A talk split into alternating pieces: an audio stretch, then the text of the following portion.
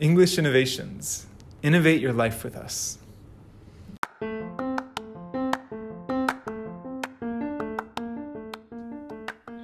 今回もゲストとして前回に引き続きゆめさんをお迎えしています。ゆめさんは English Innovations 新宿校の TOEIC クラスに約3ヶ月間通われ、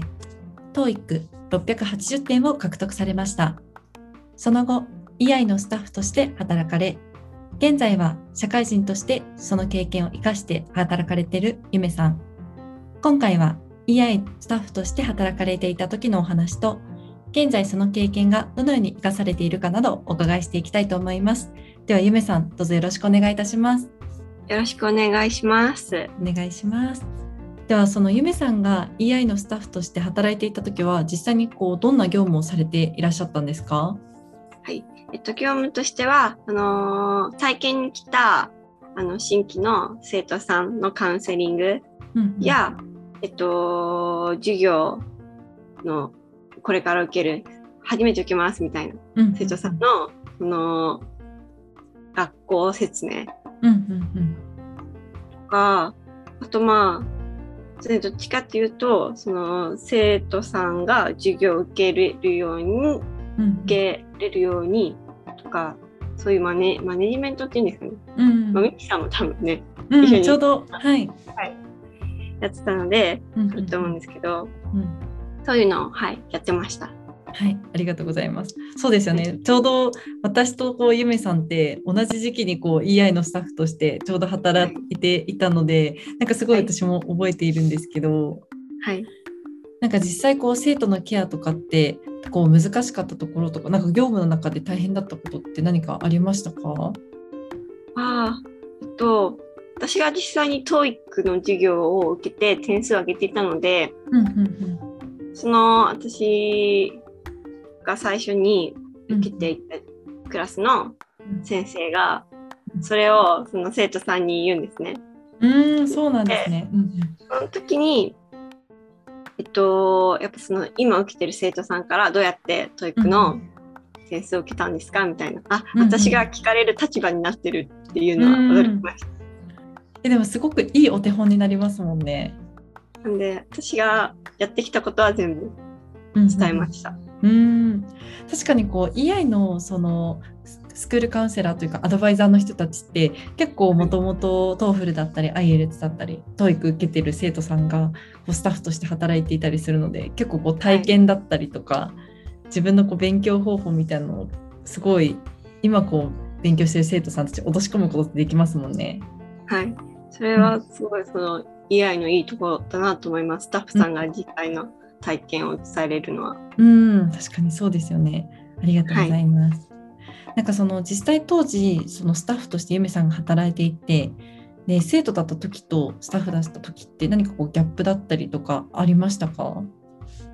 スタッフと働いたとしても、その講師の先生たちがみんなずっとバックグラウンドでも英語を話してうんて、でその先生の中には実はちょっと日本語もペラペラな先生もいるのに、うん、確かにいますよね。スタッフにも英語で話すので、あなんかやっぱりここはスタッフでありながらも、うん。その私のが将来うんうんうん。会社で英語を必要としてるから、そういうのもちゃんとなんか私のためを持ってやってくれてるのかなとか、うん。自分でうんうん。いいバイト先だと思いながら働いてまし確かに。なんか私もこう EI で結構長く生徒だったりとかあのスタッフをやっていたのでなんかそんな中で外国人の講師の人たちが日本語で喋ってるところ本当に聞いたことがなくて、たまに一瞬ナチュラルに出る日本語とかが本当に稀にあるんですけど その時にあこの先生は日本語喋れるんだって思う時があるのでね。はい、なんかスタッフでもすごくびっくりするので本当にこう EI の環境って、えっと、社長が実際にこう海外で留学しているような環境を、まあ、EI でこう日本でもそういう環境を作りたいっていう思いもあってこの EI の環境っていうのがあるので本当にそこの部分が徹底されてるんだなっていうのが改めてこう感じるなって思いましたね。そのゆめさんが EI で働かれていた経験がその今こう社会人となってその会社で働かれ社会でこう働かれていると思うんですけれども今その経験が会社でこう生かされていることって何かあったりされますか？会社で実際に私は今英語を使っていて海外の会社の方あとうん。海外の同じ会社の拠点の方と話す時うん。やメールす時は全部英語なので日本の人の会議でも一人でも外国人がいるともう英語になっちゃうのでそこではうん話すうんっていうのはスタッフの時に講師と英語を話していたっていうのが、えっと、生かされてるなと思います。あとは、なんだろう、なんかビジネス英語？あ、はいはい。これはでもビジネスじゃないのかな？そんな as soon as possible, possible とか、はなんか、あの、略すじゃないですか？な。ASAP、うんはいはいはい。ASAP で略すのを、私は多分それを、その EI で知ったので、あそうなんですね。だから、会社に入って、あ、これ私知ってるぞって思って、最初の頃は、いや、よかった、働いてってずっと思いながらいあそうなんですねますね。はい。なんかその多分300点持たれていてで680点いって、その後英会話とか何か習われたんですか？ゆめさんの中で。あ、習ってないです。その時にスタッフで働いていて、うんスタッフだと授業を特別に受けていいよ言われるので、うんうんうん。その時に時々受けてた。時うです。ん。なんか私の感覚なんですけど例えば英会話はあの以前までの感覚になるんですけどその英会話とかこうスピーキングを勉強するならそっちの専門じゃないとこう喋るのってやっぱり難しいのかなって思うんですけど今実際にこう業務の中でこう使われていてでも本当に実際に TOEIC の授業とか EI で働かれていた経験だけでこう今の会社でこう英語でやり取りができてるのかなってなんかそこがすごいなって思ったんですけど。も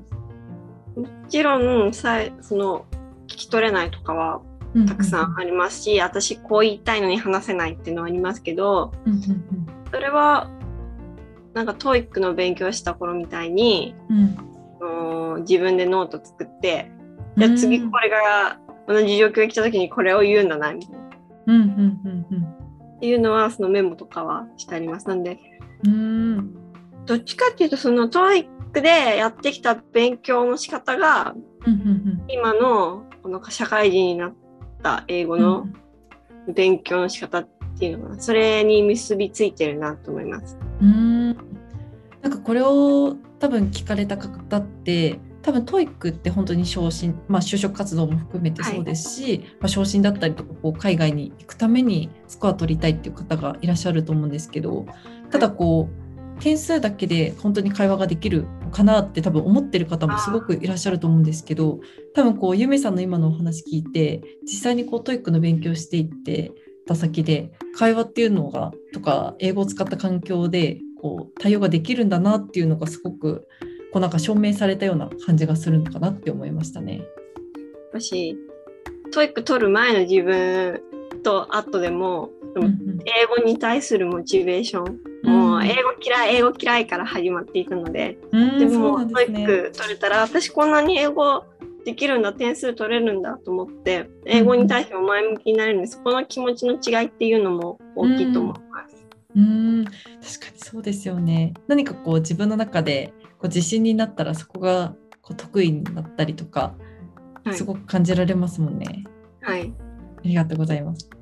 なんかその以前少しこう話していた中で、なんか多分そういう思いもこう TOEIC でスコア取ったこともあって、こう海外で旅行とかされた時にもこううん臆せず行けたっていうお話も聞いたんですけど、なんかそういった点はどうですか？そうですね。あちょうど私が就活終わって、なんとも卒業旅行行こうって言ってたくさん海外に行ったんですけど、その時はまあ自分からなんか話しかけるように海外の人と話しかけるようにしてましたしそのホテルのルームサービスとかうん。電話で絶対今までしなかったのを自分でやって、うん。あこの単語聞いたことあるうんみたいな、TOEIC でやったことあるって言って、うん割とすんなり来たのでうんうんで分かんなかったらまあ分かんないって聞けばいいっていうのもその授業でうん先生に分かんなかったら分かんない聞けばいいってうん本当にそうですね。そういうのをあ確かにそうだなと思ったのでそういうのもあって英語はそんなに怖くなくなりました。うんありがとうございます。本当にこうこう TOEIC っていうところがなんだろうきっかけで英語に対して苦手意識みたいなのが本当になくなったんですね。ありがとうございます。はい。では最後にすでに社会に出られて活躍されているゆめさんですが、これからの目標を聞かせていただき、このポッドキャストを締めたいと思います。ではゆめさんお願いします。はい。えっと、私は今の会社に入った理由が、えっとまあ、あの海外で日本の中心のなんか産業機関うんで、その、働の日本人のその、なんて言うんだろう、アイデンティティを持って働けるなと思ったから今の会社に入ったんですが、まあね、ちょっとコロナ禍で海外出張とか今はできてないんですけど、落ち着いたらできるようになると思うので、やっぱ海外出張とか行っても、あの話したいことは話せて、わからないことはわからないって言って、曖昧にせず、あの TOEIC 勉強した時の気持ちを思い出しながら働きたいと思います。ありがとうございます。ありがとうございます。今聞いた中でゆめさんのこうパワフルなこうモチベーションをお持ちなのできっと、はい例えば海外出張とかこれから行ったとしてもきっとこう話せるように臆せずいけるのかなというふうに感じました。はい、ありがとうございます。ではゆめさん本日は貴重なお時間ありがとうございました。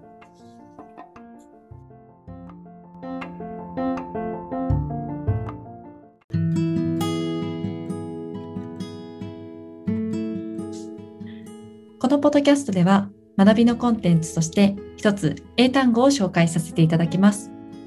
このコンテンツではゲストが大事にしている English word を一つ紹介します。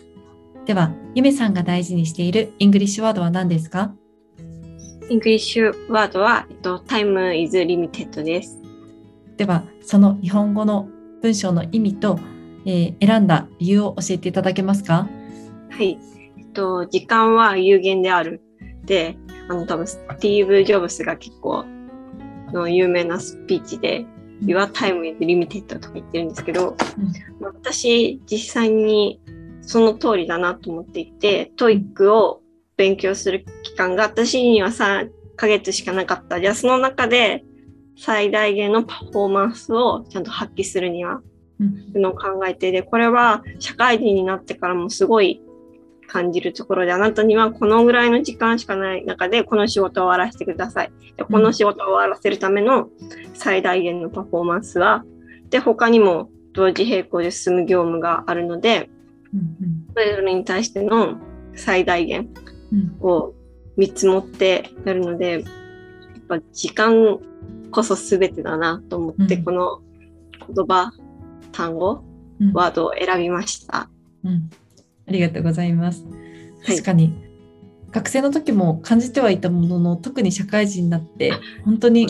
時間って限られていてその中でいかにどれだけパフォーマンスを上げて間に合わせていくかっていうのって大事になってくると思うのでなんかその言葉私も改めてそうだなというふうに感じました、はい、ありがとうございますありがとうございます。あではゆめさん本日はありがとうございましたりがとうございました。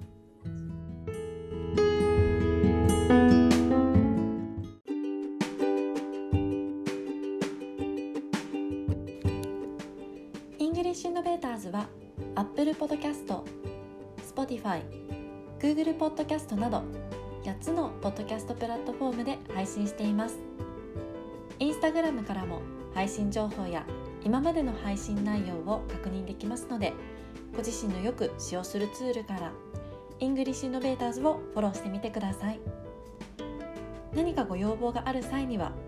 DM またはハッシュタグ EICAST E I C A S T